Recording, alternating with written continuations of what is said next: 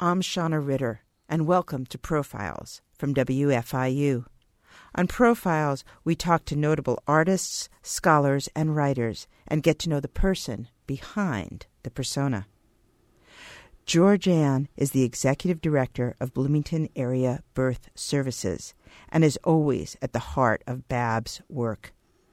Georgianne Catalona was named the 2011 Woman of the Year by the City of Bloomington.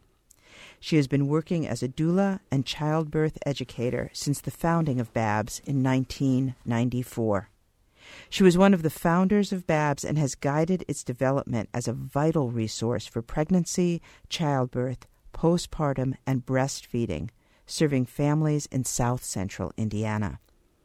Georgianne is also a DONA approved birth doula trainer, a Lamaze certified childbirth educator, and teaches prenatal yoga. She is on the advisory board for Health Connect One's community based doula leadership institute. Prior to her work with birth, she earned her PhD in history from Indiana University. She has lived in Bloomington since 1981 and is married to David Pace, Professor Emeritus, Department of History, and has one stepdaughter, Kate, and a son, Griffin. Georgianne, welcome to Profiles. Thank you, Shana. It's lovely to be here. Tell me a little bit about what influenced you to start BABS, Bloomington Area Birth Services. When I think back to our starting, uh, you know what it feels like is that it was a conversation. It was a conversation and being in the right place at the right time. So I had been working on my degree here at IU in history and had been teaching in women's studies. Uh, back when it was called women's studies, not gender studies.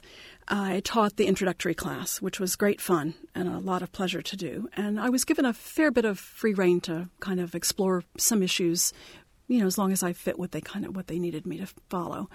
And I would always include a section on um, the medical model of women's bodies and the medical model of pregnancy, those kinds of things. So I sort of got intrigued. I've always enjoyed biology and medical stuff, reading about it, and it was wonderful to kind of get to look at this. And one of the things that always struck me was how interested the young women were in this topic.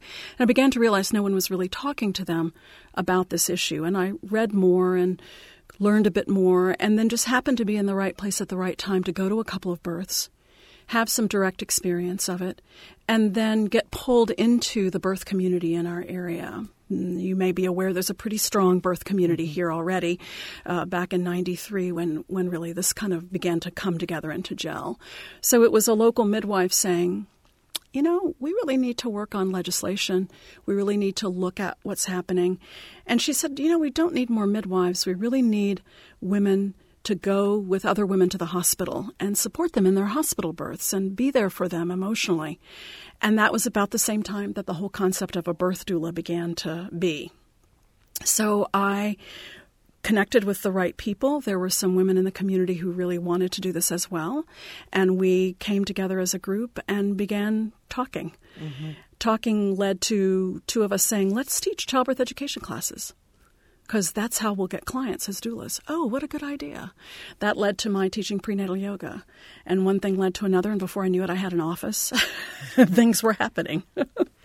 so, historically, mm-hmm. is there a precedent for doulas? Or sure. historically, what was of that? Of course, like? of course. Yeah. I mean, we can go back really far. We can go back to the origins of the word gossip. The origins of the word gossip are actually God Sib according to the OED, which is where I think I got this. And the OED is? The Oxford English Dictionary, sorry, yeah. In the concept of a god sib is that these were the women who would be around a birthing woman to verify that this baby was indeed hers and this baby was born in this community and this baby was part of the community. So Godsib became gossips. The women. And who, where was that? What oh, area of the oh, world? Long ago, European, long pre-industrial, long time ago. Okay. Yeah, so I think historically there have always been women around other women at birth. I, I just think it's kind of how it how it goes that it's been women's territory for a long time, and cultures deal with birth in very different ways. And it's been really interesting to me to to realize that we don't experience our bodies directly. It's always mediated by culture, and that's been a really fascinating part of my learning Talk experience. a little more about that. Well, let me just finish up here with the with the doula thing for you quickly, and that is that um, so there's I think is a precedent of there being women with other women in birth, mm-hmm. and that as birth moved out of the home and into the hospital at the beginning of the 20th century, then what you see is the more high tech gets developed, the more you have high touch gets developed. So that as we've medicalized birth more and more, then there's the need for someone to be in the room who attends to her emotionally and doesn't think about the clinical part of things, which is really not the doula's job, but rather just is with her. So that is, I think, sort of the lineage of it is that there was a long line of women being with other women in birth birth began to be moved in the U.S. out of the home and into the hospital. Mm-hmm. Hospitals took over with birth, and over for many complicated reasons, it's become more and more medicalized. And then, so you see the need then for someone to come in and be that human touch, that person who's there, an emotional capacity for the woman and Thank her you. family. So it's a support person. Exactly. It's a support. It's purely a supportive role. Yeah. Yeah. Um, and and you started. You, that was such an interesting phrase mm-hmm. that you said that women know their bodies only in the context of, of the culture. times they live in and yeah. in the culture that they yeah. live in. Can you just talk to me a little bit more about that, sure. especially from a historian's point of view? Yeah. Well, I think that um, when you think about the body our bodies have a physiology. There's an anatomy, there's a physiology, there's a process that our bodies go through. But we use language and ideas and visuals to ourselves depending on who we are. If you're more visual, you probably have images of what happens in your body. If you're more verbal, you, you spin a story, a tale, an analysis. That's all culturally influenced. That's true for men, that's true for women. We teach children how to interpret what's happening in their bodies, the words to give to the sensations that they feel. So, really, you never experience your body except through the culture that you're in. So, when you encounter something like birth, which is a very physiologically driven process, it's not a pathology, it's not an illness.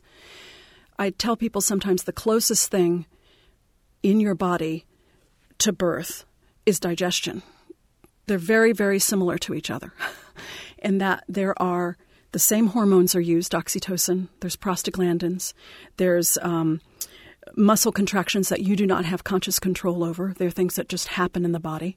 There's sphincters involved at the end process, you know, things that are stay closed except when they need to open.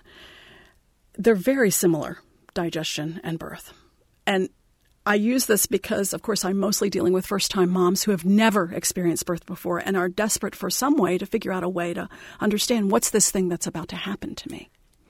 So we, you know, every time has its explanations and its stories about what's happening with the body, how to deal with illness, how to deal with um, with wellness, uh, what to, how to interpret normal processes in the body. Thank you. Yeah. You're listening to Profiles on WFIU. I'm your host, Shana Ritter, and our guest is George Georgianne Catalona, Executive Director of Bloomington Area Birth Services and the 2011 Bloomington Woman of the Year. Um, how does your the way your mind work as a historian? How does that influence the way um, that you have developed Bloomington Area Birth Services? Is there a connection between them? I would say probably in my understanding of how institutions work and my willingness to be flexible and not rigid in my understanding of what's happening in a, any given situation. So I think historians learn to think uh, critically and they learn to weed out what's really the priority in the moment, what's the impetus behind something moving forward in a culture. Uh, how do people approach an institution? Um, those kinds of things, I think, gave me some confidence in understanding that individual women going into the hospital to have their children, they are individuals and the institution has its own purpose and its own thing that it's going to do. But we'll be constantly encountering other individuals as we go through the process. And those relationships are key to how successful, how rewarding, how the woman feels about things, how that family feels when they come out on the other side of it. And I think having had some time as a social historian, as someone who looked at family history, as someone who looked at the history of women, women's bodies, women's sexuality, and how that interfaces with the larger culture. It kind of, I don't know, kind of, I think maybe helped me feel more okay about this role that I was gradually coming to assume. I mean, I think I went into the work with a passion for birth and with a passion for I want women to be really happy as mothers. I want them to come out from their birth experiences saying, that was the best day of my life. Yeah, sure, it was hard. Yeah, some things happened I wish hadn't happened, but man, that was the best day of my life. And the best part of it was I got this amazing baby that's so brilliant and so beautiful, and I had this great support team. That's how I want every woman to feel on that, on the other side of that. So that's what took me into it. And it's only over time that I began to realize, oh, wow, this is really a fascinating, complicated process. It's not just that woman and what she's doing. There are all these other trajectories and things going on and agendas and whatnot. Wow, this is really interesting. Endlessly fascinating. So, w- what do you think were some of the causal factors mm-hmm. behind birth becoming medicalized, as you said? Well, I think the story that's most often told about this is uh, the way that uh, who we call doctors, medical doctors, allopathic doctors, uh, uh began to carve out the territory for themselves as uh, that that was going to be the prof- their profession would include obstetrics. So there was in the United, and just speaking of the United States, I mean there are similar stories with variations to be told in, in other countries as well. But in the U.S., it was at the beginning of the 20th, end of the 19th, beginning of the 20th century.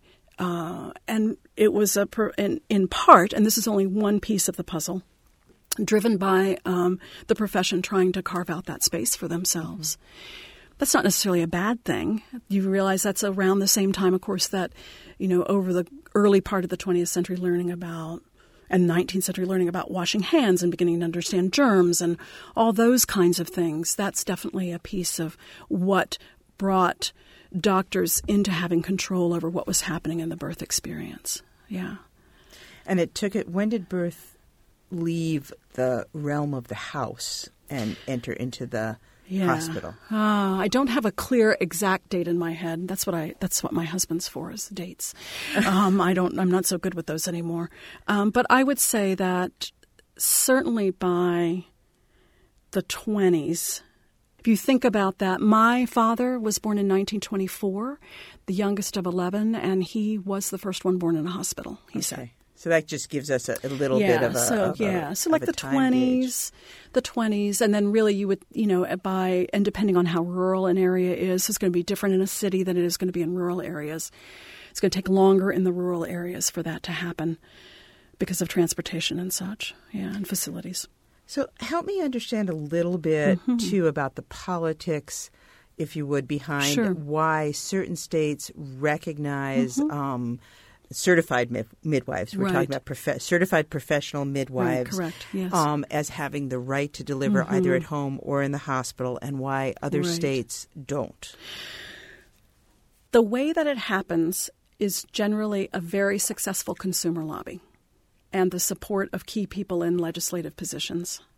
So, if we look at the states where um, certified professional midwives, so to clarify, those are midwives who are not also nurses, that's to distinguish from certified nurse midwives. Um, the states where that has happened are states where opposition has been uh, from sort of who you would expect, the usual suspects, the hospitals, medical associations, sometimes the nursing board, sometimes trial lawyers, very, I mean, variety of hospital associations. But what pushes it through in spite of that is consumer interest, lobbying, and the dedication of some legislators to really say they really want to see it happen. What motivates those legislators is public health. What motivates the consumers is wanting to have the right to have options. It's as simple as that. So, talk to me a little bit about the history of midwifery in Indiana. Ooh, let's see. Well, I can only speak really to fairly recent history in Indiana. Um, I got involved in the home birth community around 93, and there were a few midwives practicing. I was impressed at their training and their ability, that they seemed to know what they were doing. And I say that knowing that, of course, you can think, well, what did I know? Well, okay, not much, but I'm, I think, a fairly smart consumer, so I could judge probably as well as the next person, just ordinary person watching. Mm-hmm. But they seem to be able to handle the trajectory of the birth, and if complications arose, they seem to understand what was normal, what wasn't normal, and what needed transfer of care. So risk management seemed to be what they knew. And that seemed pretty smart to me. It made sense to me that um, people would be at home instead of in the hospital um, because, well, you're immune to the germs in your own house. This isn't an illness. And if you felt confident enough in it and were willing to take that level of responsibility, because it is a lot of responsibility to take, then it made sense to have that option available.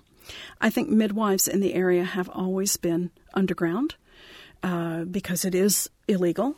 Uh, in the sense that it's not, let me be clear, it's not illegal to have your baby at home. The Indiana Code does not legislate where you have your child. And that's, I think most people would agree that's how it should be.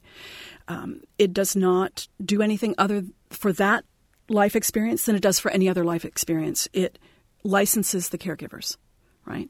So if you're a nurse, you have a license. If you're a doctor, you have a license. If you're a nurse midwife, you have a license. But if you don't have one of those credentials that has a kind of expected path that leads to a certain level of education uh, that is recognized, then there isn't a license for you to do what you do. There is a national credential. And then states license, choose to license or not license, and re- therefore recognize or not recognize that credential. And how has Babs been able to influence policy around birth in Indiana? oh, what a great question. I love the idea that we have been able to influence policy. um, so at Bloomington Area Birth Services, we really operate on what you might call the doula model. So we try very hard, and I'd like to think this is part of the sophistication and growth of our organization, is we try really hard to meet people where they are, not tell them what they should or should not do. Okay, mm-hmm. so if someone comes to me and says that she's going to have a highly medicalized birth, that she needs a C section, then my job is not to say, well, why would you do that? But rather to say, tell me more about that and how can I help you? So that means then I become aware of what all the needs are. Then I turn around and I look at who are the other providers in the area, and this is where your policy question comes in. Then how can I make sure that she has as many resources as she needs, no matter what her agenda is, no matter what her trajectory is, no matter what her birth plan is. So then we look to things like are there resources for um, getting the information you need? So we provide childbirth education classes, but we also give people the tools that if they're not taking our classes, we have a lending library. Come borrow books from us. Come check out our blog. You know, come to our website. Call me up and say, what do you need? You know, tell me what you need. Um, if um, they are uh, looking for resources about something's going on. They have sciatica or their lower back is hurting. Well, we've made it our business to know who does that kind of thing. Mm-hmm. Let's look at areas like postpartum depression, perinatal mood, and anxiety disorders. We helped found the Postpartum Depression Task Force of Monroe County. So, in doing that, we helped create a space where there can be a conversation about are there enough resources for people in town? Uh, in our area, in our region. We generated and created the Babs Lactation Center to fill in a gap in breastfeeding resources in our community. So by doing that, we put a spotlight on some things that are previously hidden or not really brought to light before. And then there's this kind of conversation that happens. Uh, conversations turn into agendas, agendas turn into policy. And that's been a really sweet thing to be involved in. Um, one of the great things um, that's happened. I mean, I am currently not going to births myself, but what I what has replaced that is my helping to gestate and birth other things, like the lactation center and like the postpartum depression task force, and going and being involved with things like the community based doula leadership institute, or going to Indiana perinatal network meetings and helping to say like, okay, um, how can we attend to the needs of new moms in our in our state and our community? You're listening to Profiles on WFIU with our guest Georgianne Catalona. Um, Georgianne, one of the songs that you chose as being one of your important pieces of music is George Harrison's I've Got My Mind Set on You. Why'd Yeah. you choose that? There are several reasons. One is, well, I love George Harrison, and that song takes me back to my stepdaughter's childhood and um, listening to Cloud Nine on cassette tape um, in the car and at home, and and loving that um, that particular um, album. Uh, and then also the words to the song, uh, the I've got my mind set on you. The the idea that it's going to take, um, you know, time and patience and money to you know to get where you need to go to get what you want, kind of a thing. And it's kind of been my byword uh, in Babs. I've kept my eyes on the prize, as it were. A very long time ago, I set a five year uh, agenda. And uh, I, I've had my mind set on that agenda for a long time, and it's taken a lot of time. it's taken a lot of patience and plenty of money, but um, we're we're getting there.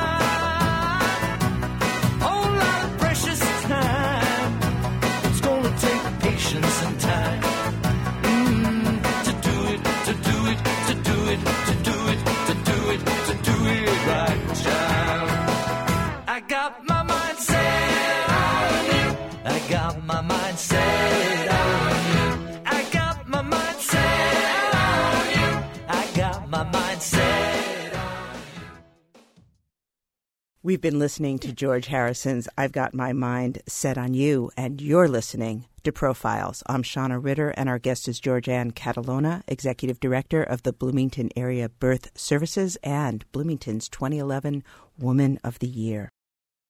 Production support for Profiles comes from Smithville, a locally owned business serving central and southern Indiana since 1922, with residential and business internet, voice, and security services. Smithville, local pride, global technology. Information at smithville.net.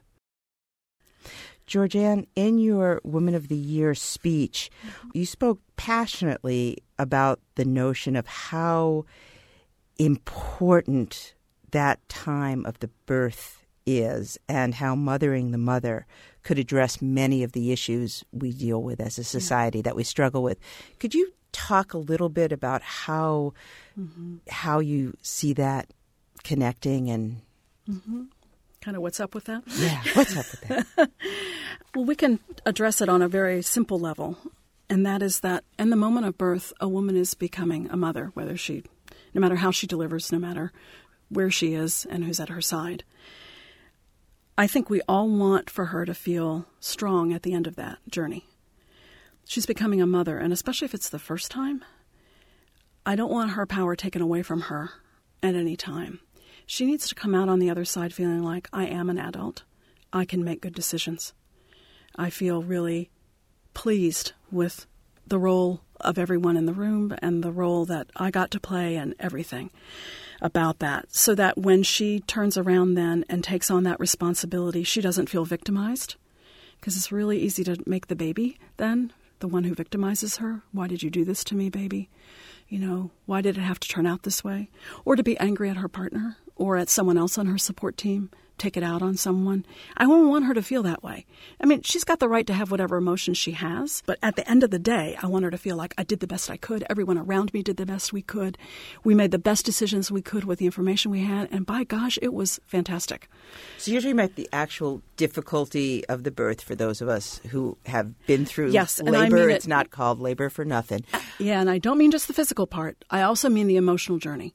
Because it's fascinating to sit down and have women tell you their birth stories and realize that when she tells you her story, she absolutely remembers what people said to her in that room.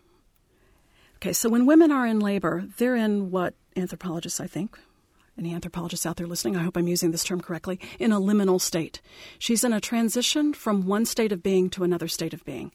So she's extremely impressionable as to what's going on. So that's why doulas are successful at what they do because what we do is we mother her, we model for her love, relationship, caretaking, supportive behavior, and words. And when we do that, she soaks that up. And what research has shown is that women then in turn take that language, those words that I say to her, that her doula says to her, and she turns around and she says it to her baby. Women who have doulas and are well supported in the experience tend to love their babies more, smile at their babies more, report more positive emotions about their babies than and about their partners than women who haven't had doulas. And that's not to say women who don't have doulas don't love their babies. On the contrary, I know they do. I'm with them all the time and I see how much they love their babies. But it can be even more, it can be even better. And that being better has to do with who is with her in that moment, modeling for her what is love. You know? Explain to me what's involved in the training to become a doula. Yeah, of course. So then I can get a better picture of that role. Of course, absolutely. So, um, the kind of doula that I am uh, is I'm a doula in private practice. I uh, was trained on a weekend to learn some just basic skills and understanding of birth. And that launched me on a path to getting certified through a national organization, which is DONA International. And that training is the same training that I offer to people. So it's just a weekend. I sometimes do it over a six week period, so we meet every you know, once a week for six weeks. And you learn, like, what's normal in birth. You learn what are some strategies for helping a woman cope with birth. You learn how to work with the hospital staff. You learn uh, what to do in the case of complications, how to support a mom going through complications. What if she has a cesarean? What if it's a scheduled cesarean? You learn to recognize what is normal in the postpartum period, and you learn how to help a woman launch breastfeeding, a successful breastfeeding relationship with her baby you basically become this anchor, emotional anchor for a woman. Over time, you'll learn a lot of clinical stuff from observation, mm-hmm. not from doing, and so that you can help people become educated. So, on one level, a doula is very much an educator. Um, but primarily, your focus is on emotion. Really, your job is just to be with her.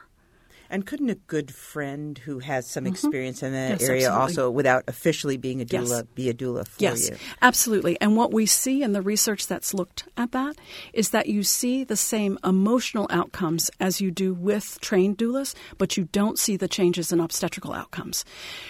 So if what you're looking for is uh, not just that she's satisfied with her birth experience, but that she's less likely to have a cesarean, she's less likely to have forceps delivery, she's less likely to ask for pain medication, she's more likely to exclusively breastfeed, and probably a whole host of other minor little interventions or things that might or might not be done.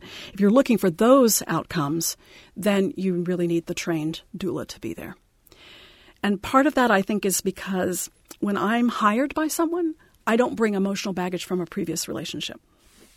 I have doulaed for close friends, and it is different. It's really different. You don't have the emotional distance, and you really have to consciously separate that emotional stuff from the moment. Mm-hmm. That's why it's so hard for family to provide this role, because it's their birth too. It's the birth of a grandchild, the birth of a niece or a nephew. I mean, you're invested in a different way, and your agenda is kind of hard to keep aside. Yeah. And so, before you talk a little bit more about how an optimal birth experience mm-hmm. might influence later outcomes for that child and that right. parent, yeah. talk a little bit about how being a doula has affected your life personally. Oh, wow. It's changed my geography of the city. I can't go anywhere without thinking about, like, oh, yeah, I remember when she was in labor over there, and oh, yeah, oh, that was so sweet when we were together there. And you know, it's like my geography of Bloomington has completely changed.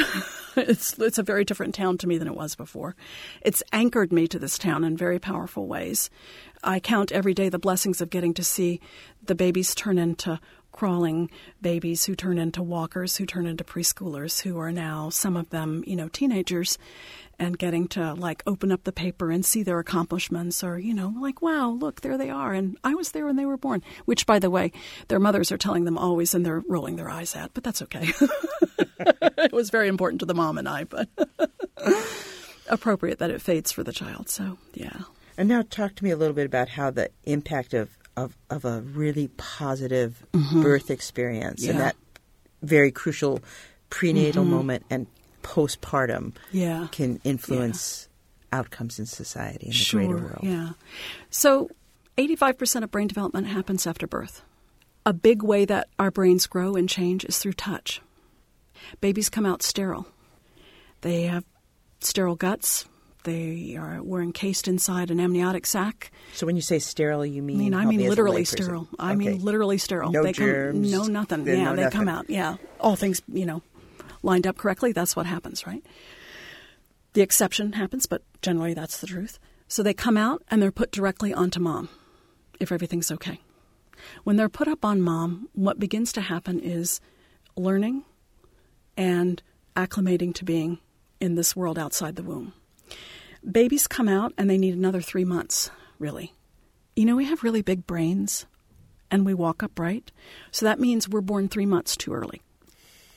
We're really quite helpless. So when a baby comes out, they're acclimated and prepared for the environment, not of the big room, not of the warmer, not of the blanket, but they are ready to be on mom's chest. To hear her voice, to hear dad's voice, to hear other family members, to hear partner's voice, other parents, and to look into the eyes of those people and to look for the breast. That's what they're hardwired to do.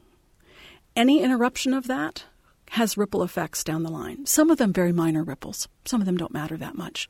You get lots of do overs. Babies are very plastic, so you get a lot of chances to do things over again in the first weeks. But really, if everything goes well, it's so easy. They come out, they come on you, you know, they lift up their heads, they look at you, they look around, and they prepare to nurse. Okay, what else is going on? What's going on is mom's touching the baby. The baby is like making, you know, neural development is continuing in that moment. Colonization of good flora and fauna from mom's uh, body is going on. I just saw that there was something across my Facebook newsfeed that said, Why do mothers kiss their babies? Well, the real reason is because when she kisses the baby, if there are any germs on the baby, she swallows them and builds antibodies to them, which she then passes on to the baby. You know, it's like this incredible symbiotic relationship between the mother's body and the baby's body. The more we foster that, then the better everything has a chance of going. Everything, learning, uh, walking, uh, digestion, uh, everything, and growth, it all is better because of that. Emotional attachment, yeah, you name it, it's all better. Um, I read, I don't know if it was in, uh, I don't know where I read it, but I read that Bloomington Area Birth Services is also offering classes for um, moms and babies together. What are those called? Yeah, we have lots of different possibilities. We have infant massage classes. We have, we're just starting up developmental groups, which we're very excited about. This is going to be run by Amy McKees and Connie Nelson Laird, where they're going to be coming in and focusing on different developmental stages. And parents can come in with their babies, with their toddler, and they can come to the younger younger than them or older than them. They can choose whatever they fits their needs and learn about the developmental stages that their babies are going through, their children are going through. Yeah, I know. Um, my and we have new are, mother support groups too. My kids are now in their mid and late twenties, and, and when they were little, we did tons of sharing, so that they were always yes. around other kids and Yes, moms and I's exchange. And Yes. now that I'm a grandmother, and Uh-huh. my um, my daughter does not seem to have those same options. It's not as easy for her to find Mm-hmm. Yeah. The situations that you're talking about creating at Babs, right, right? right. So we created what we call parent baby playtime. Uh, I, to be honest, when I first started, I was still so imprinted on academic life. I called it office hours. and I sat in my office and said, "Come hang out with me." And uh, moms and babies would come and hang out, and they were not coming to hang out with me; they came to hang out with each other, which was really what I wanted. And communities began to grow. You're right; our culture does not really support that. I think Bloomington does a fabulous job. You can actually find a lot of possibilities in Bloomington. It's one of the reasons why Bloomington's such a good place to raise children. We have so many possibilities for parents to get out and meet other parents. Well, talking about uh, parents Mm-hmm. and children playing, the other song I noticed uh, that you picked is Ernie and Hoots the Owl. Put down the ducky. Oh yes, I love Put Tell Down me the a little bit Ducky. about Put Down I the mean, ducky. I mean, if you want to play the saxophone, come on. You know, I I love the jazziness of it, and I wish we could show the video with it because I love it. You know, and uh, it's also though it's about you know if you want to get something done you actually got to put down the ducky. You got to you have to sort of grow up and and move on. And uh, i'm like yeah i guess that's kind of true isn't it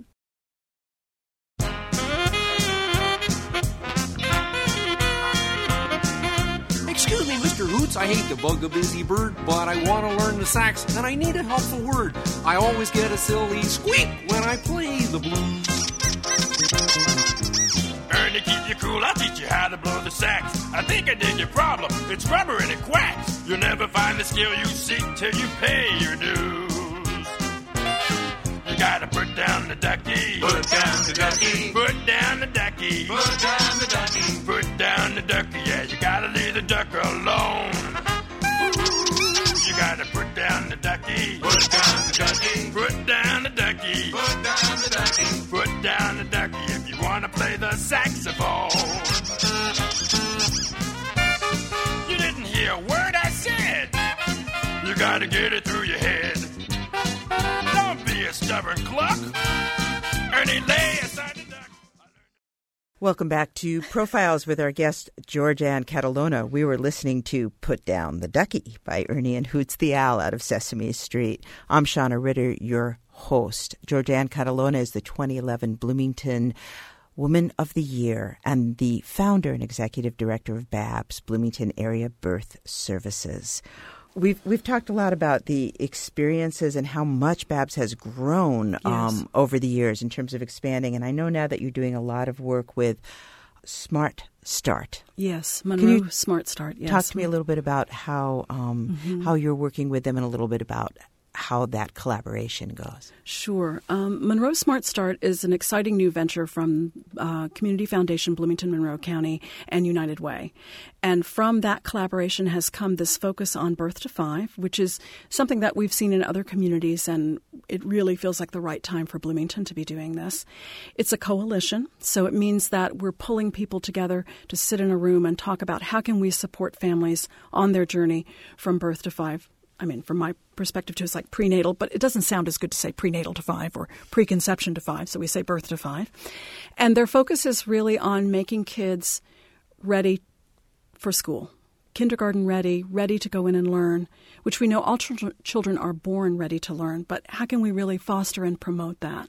So they're trying to get initiatives starting, and in fact, on July 15th, they're opening the Born Learning Trail, which is at Clear Creek, which is a set of stations where parents can go with their kids and engage in activities prompted by some nice little signs on the trail, which is a great idea. They're also um, a great project which just got covered in Bloom of the B is for Bloomington book, which is something that we were involved with. So it's an ABC book based on Bloomington, which will tie in well with the literacy parties, which will be coming out in the next year or so. We'll be looking at really fostering parents reading to their children and really supporting parents and knowing how to do that it's just kind of really trying to engage all levels of the community at really looking at the birth birth to five time, and uh, that's a that's a great blessing for Bloomington and a wonderful thing for our county to have uh, available to us. How do you um, talk about the services that women need both prenatally and postpartum and during birth, given the current climate of the hot issue of healthcare right now? Oh man, part of me is kind of sitting back and waiting to see what's happening because I think there are going to be a lot of changes.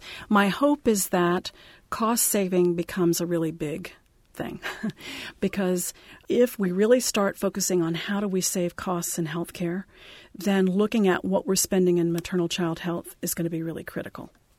So that's something that we are spending a lot of money on as we've become more high tech in birth, and hopefully we'll be looking at some ways to lower that. Healthcare costs of obesity. That's gonna that's really putting the spotlight on breastfeeding in a way that hasn't been before, and that's going to in turn, I think, turn a spotlight back on on birth. What does the research say about the relationship between breastfeeding and obesity? Sure. So um, babies that are breastfed, especially exclusively breastfed for any amount of time, but I, I don't have the research right at the top of my head for like what the optimal amount of time is. But the longer you breastfeed, the less likely that child is to become obese in later life. So I know there are a lot of explanations for this, but the one that always kind of made the most sense and seemed the most accessible to me is that when you're breastfeeding a child, especially at breast. So um, you are, as opposed to like feeding pumped milk in a bottle, which there are ways to do that to achieve the same goal as well. You can't force the baby to eat when they don't want to. So you teach the child drink when you're thirsty, eat when you're hungry. That by itself is a huge thing. Breastfed babies tend to be leaner. They tend to put on weight quickly and then lean out over the next, you know, 12 months or whatever. You'll see the, you know, and children are like Christmas trees anyway, right? They go out, they go up, they go out, they go up, right? As they grow.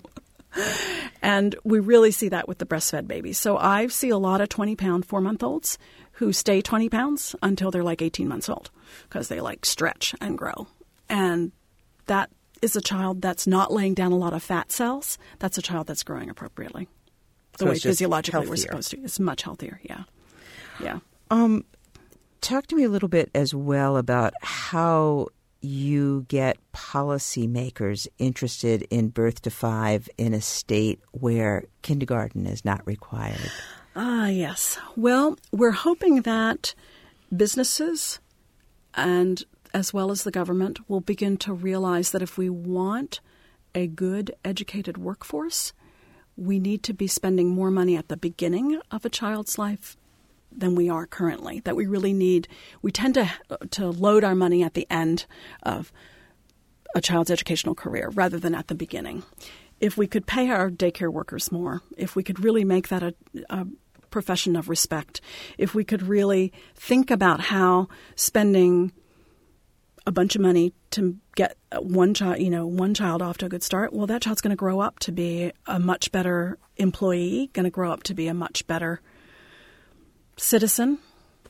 So if you look at it this way, everything that that's all the research that's there, all the policy information we have says that you can tell like by the time a child's in third grade i think is often cited but i think there are people who would say you could tell even earlier like what their successful trajectory is going to be in in uh, in school not what subject but rather are they going to make it to the end is this going to work out for them are they going to drop out of high school well you why would you spend your money on them in middle school when I mean you should, but you should also really be spending a lot of money on them when they're really little. Get them books, get them good care. Put them in environment rich situations where they can really learn. I mean, I sometimes think about this as it's what I do in some ways is really selfish. Because look, I'm 52, right? Okay, so like in 20 years, I'm really going to need very good health care, right? I'm going to want good health care. When I'm in my 80s, I'm going to really need good people taking care of me. So the babies, the children that I've helped families bring into mm-hmm. the world, I like to think I was creating the workforce that's going to help me as I get older. We should all think that way. It's not just a question of, yeah, I don't have kids in school. I don't really care about that anymore. It's like, well, yeah, but you're going to go grocery shopping and to the bank and you're going to be hiring a doctor and a lawyer. Don't you want those children who are growing up in those people to be the best that they can so that you have good people to depend on?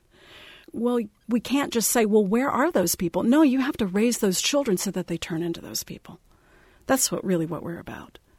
How does how do you individually and how does Babs um, deal with the naysayer who says that families just don't care or parents just don't care enough now? Life's changed so much that Yeah, yeah. family values are not what they used to be. Gosh, that's so not my experience. That's so not my experience. I've never met a parent who didn't want to do the best they could for their child. I meet parents who have to make some pretty hard decisions. And when you are at a disadvantage economically, your decisions are that much harder. You're going to be making decisions from a place of um, scarcity. That's not good. And I think our goal at Babs is that we, and we say this in our philosophy, that we think that families, that women make the best decisions for themselves when they feel really supported. When you make a decision out of a place of feeling safe and secure, you're going to make an optimal decision. If you make it out of fear and scarcity, well, yeah, of course you're going to make a decision that to someone on the outside is going to be like, why did you decide to do that? What's that? I don't get it. And that, you know, it feels because you're not doing it from your strength, you're doing it from your weaknesses. I think our goal should be to make sure that all families, no matter what socioeconomic level, no matter what culture, have the opportunity to make these decisions from a place of strength. That's really what we're about. Um, can you tell me about some of your favorite personal stories about your experiences? There are neighborhoods that I can go into that have memories for me that are layered up from my own playgroup experiences, where I remember our children playing in backyards together. Where later I return to that neighborhood as a doula, where I get to be in that same neighborhood watching um, a woman labor. There are alleyways and streets in uh, Bloomington where I have walked with laboring women while they were having their contractions while we are waiting to go to the hospital. One of my f- absolute favorite things to do, to be honest, is to be woken up like at, oh, say, two in the morning. My, you know, phone goes off. It used to be my pager, but my phone would go off, and and that process of like going like, okay, somebody's going to have a baby, and getting up, and I've usually if if I've had some advance warning, I've laid my clothes out in advance. I go down, you know, I make myself presentable, grab my birth bag, go down to my car, and that silent drive to their house, wherever it is, where we are going to hang out and labor together. That's a really magical time for me. Um, I love going into people's houses when uh, it's you know the mom and her partner, and they've been uh, you know that that quiet that's in the place or the rowdiness like maybe they've been watching a movie or they're laughing or whatever. I've had laboring women um, make dinner like so they're in labor so they're in early enough labor that you know we're just kind of hanging. Sometimes it's at the hospital. Bloomington hospital certainly changed for me you know going into those halls and thinking about all the experiences lots of layers of emotion and well just stories yeah So you're creating a picture of where birth mm-hmm. is a natural part of everyday life. How do you see Babs helping to make that even more apparent to folks that oh, birth is yeah. not something that happens over here and then is mm-hmm. forgotten, but is rather interwoven into the landscape of our lives? One of my favorite things is to walk into the office and watch the layers there. So we will be having parent baby playtime and a pregnant woman's coming in to shop. She goes back to try on clothes, try on a nursing bra. She walks through this room full of women, men, babies, toddlers. She might end up having a cup of tea and stopping and talking and hearing birth stories, which she might not have had a chance to do. I mean, we are normalizing it, and the children that are growing up in our community and the Babs community, it is normal for them that women are pregnant and that they breastfeed and that they, um, you know, talk about it. So we have playgroups where because they're with the moms that are so um, new, like the baby's six weeks old or three months old or whatever, they're still telling their birth stories over and over again, right? So it becomes normal to tell your birth story. So you tell your child your birth story, and your child gets fascinated with it. I know people who share photographs or video or tell the story. My own poor son has had to listen to his birth story every single birthday. But when it becomes just a normal part of it, then I get to see little girls coming in, and you know what they play at? They play at having babies. Oh, and that's not a bad thing. That's not a bad thing at all. Because it means that they understand how babies come about, and that you know you have they put it slip it under their dress, and then they birth their babies, and then you can tell which ones are going to become lactation consultants because they're the ones who are coming over and saying, "Will you nurse my teddy bear for me?" So briefly, mm. Georgianne, if you were going to give me the, the elevator vision of your future for Babs, what would that be? Oh, wow. That Babs continues to hold a space for women and families, and that we encompass all of the whole trajectory from pregnancy through birth, breastfeeding, the postpartum, and the toddler years, and that we'll someday have a place where uh, women can actually come and have their babies with us. That we hope to have a birth center actually as well. So, yeah. Well, it has been a pleasure to be speaking with you Oh, here on thank you, Sean. Profiles. I wanted to ask you a little bit. Uh, one of my favorite artists, Susana Baca, Yeah. uh, La Noche y el Día, that you chose from Espiritus Vivo, the Yes. live spirit. What made you choose that song? I use this song when I teach prenatal yoga, and I use it when I teach dancing for birth. And there's something about the fluid nature of the music that makes me want to move, and uh, it just is very soothing and lovely to me. Yeah. You have been listening to Profiles on WFIU. I'm your host, Shana Ritter, and our guest, Georgianne Catalona, is the 2011 Bloomington Woman of the Year, founder and executive director of Bloomington Area Birth Services. If you want to find out more about BABS, you can look them up on the web, Bloomington Area Birth Services, or call 812 337 8121.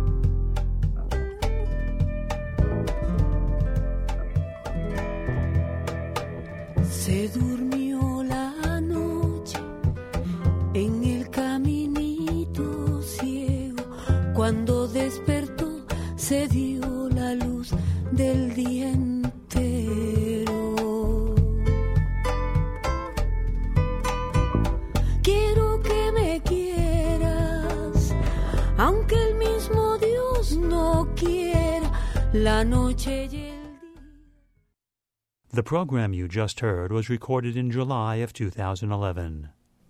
The studio engineer and technical producer was Michael Paskash. Production support for Profiles comes from Smithville, a locally owned business serving central and southern Indiana since 1922, with residential and business internet, voice, and security services. Smithville, local pride, global technology. Information at smithville.net. Copies of this or other programs can be obtained by calling 812 855 1357. Information about profiles, including archives of past shows, can be found on our website, wfiu.org. Profiles is a production of WFIU and comes from the studios at Indiana University. Mia Partlow, producer. Please join us again for the next edition of Profiles. For WFIU, thanks for listening.